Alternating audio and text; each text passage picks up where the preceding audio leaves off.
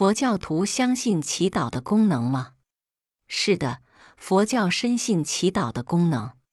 事实上，从灵验的程度及灵验的比例上考察，佛教远比其他神教的祈祷功能更显著、更有力、更可靠。祈祷的原理是以祈祷者的心力， 由强烈的信念所产生的一种超自然的精神统一的定力，去感应被祈祷者如诸佛菩萨的大悲愿力，自己的定力与佛菩萨的愿力相应相接，便会产生一种不可思议的神力，那就是祈祷所得的经验或灵验。在大乘佛教的中国地区，祈祷观音菩萨的灵验最为卓著。 再说，一个虔敬的三宝弟子，本来就有善神的护持，只要信念坚强，若遇到突发的变故，虽不临时祈祷，也会逢凶化吉。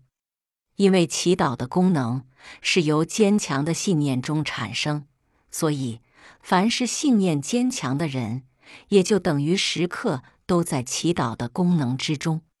不过，佛教虽然深信祈祷的功能，但也并不强调祈祷的万能。比如，佛教徒生了病，祈祷是要紧的。如果病人有自信的把握，能够凭他虔诚的祈祷，便可感应痊愈。所以，说法闻法也能医病，《增益阿含经》卷6及《杂阿含经》卷5等。 如果病人没有自信和把握，也缺乏祈祷的经验，是指效验，那就应该严医诊治了。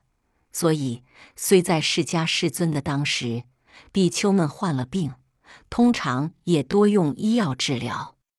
注释：佛如医王，能治一切诸烦恼病，能救一切生死大苦。华严经。 入法界品39之16，因此一般相信佛法主要是医众生生死的心病，医药能治血肉之躯的身病。有了病痛，祈祷是应该的，诊疗也是必须的，这是正信佛教徒的见解。